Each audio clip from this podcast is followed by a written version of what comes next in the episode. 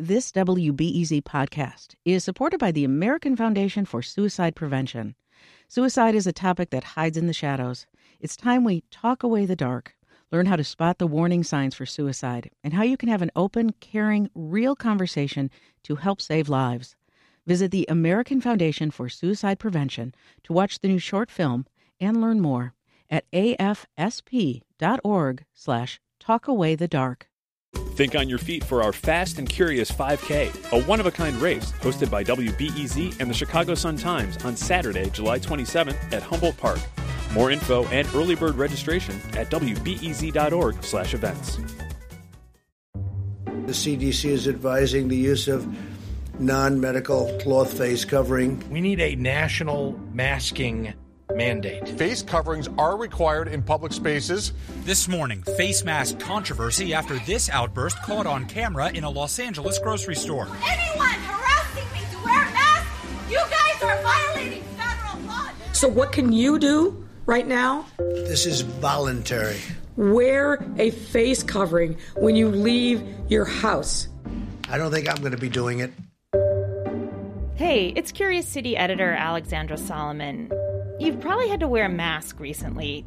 Here in Illinois, it's required anytime we're in public and can't social distance. You might have a lot of feelings about this. I, for one, get very frustrated when I see people not wearing masks. I'm actually wearing one right now, and it's not that hard.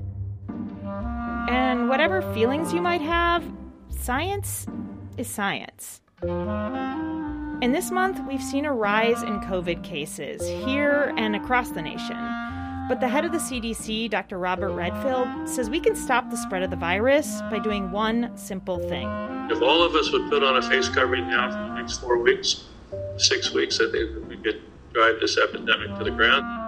That's promising. But as with everything COVID related, there are a lot of questions about how to do it right.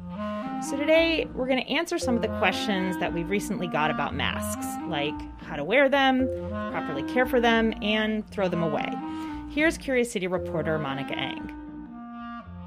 Hey there. So, the first question we got was why we don't have to dispose of masks in biohazard bins like they do in hospitals. Northern Cook County waste specialist Mary Allen explained that home and hospital garbage rules are just different. So, home waste with potential bodily fluids, that is not considered biohazard waste. So my mask can just go into a trash can like my snotty Kleenex can. But they're not recyclable, so don't put them in the recycling bin. Allen says that's been a real problem. So we know how to throw away masks, but what about wearing them? Well, experts say resting them on your neck, your chin, or hanging them on your ear, it just exposes them to more contamination. So fold your mask when it's not in use. And please stop wearing it under your nose because the COVID virus. You can breathe it out either through your mouth or through your nose, and you can also breathe in things through your nose or through your mouth. That's Johns Hopkins infectious disease specialist Dr. Natasha Chida. So, if you want to have the mask to be causing the most protection, you need to cover both your nose and your mouth. And now that you're wearing it right, how do you know it's actually protective? One good test is if you're wearing your mask and you try to blow out a candle. If you can not blow that candle out, your mask is doing a pretty good job of preventing air from your mouth from getting out. This test has gone viral thanks to a TikTok video with celebrity and TV scientist Bill Nye. But Dr. Chida thinks asking how much you're protected by a mask is kind of missing the point. The goal is not to protect yourself there. The goal is to protect people around you. These kinds of masks are most effective at preventing you from transmitting something to someone else. And she stresses that masks are not a silver bullet on their own. They need to be combined with social distancing, which some people still don't get. What I've been seeing a lot of is folks wearing their masks, but then they're like posing for pictures, hugging someone else and posting it on social media, and it drives me nuts. Because, yeah, sometimes you have to pass someone at the store, but right now you don't have to do that group selfie. Still, if you have to be out and about, how often should you wash that cloth mask?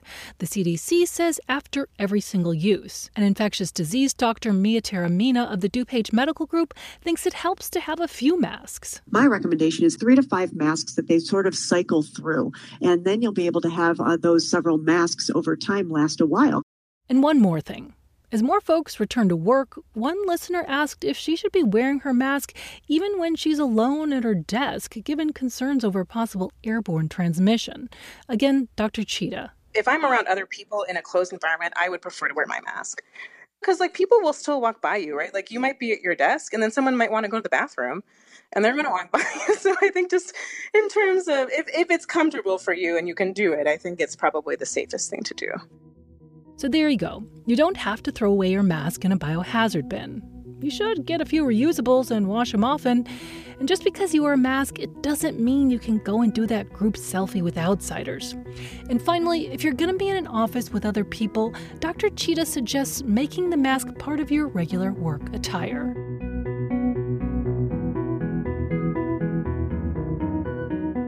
And speaking of attire, the one I'm wearing right now is a lovely powder blue. I don't normally do a lot of color, but it's nice to add just a pop. Curious City is supported by the Conant Family Foundation. I'm Alexandra Solomon, and wear a mask.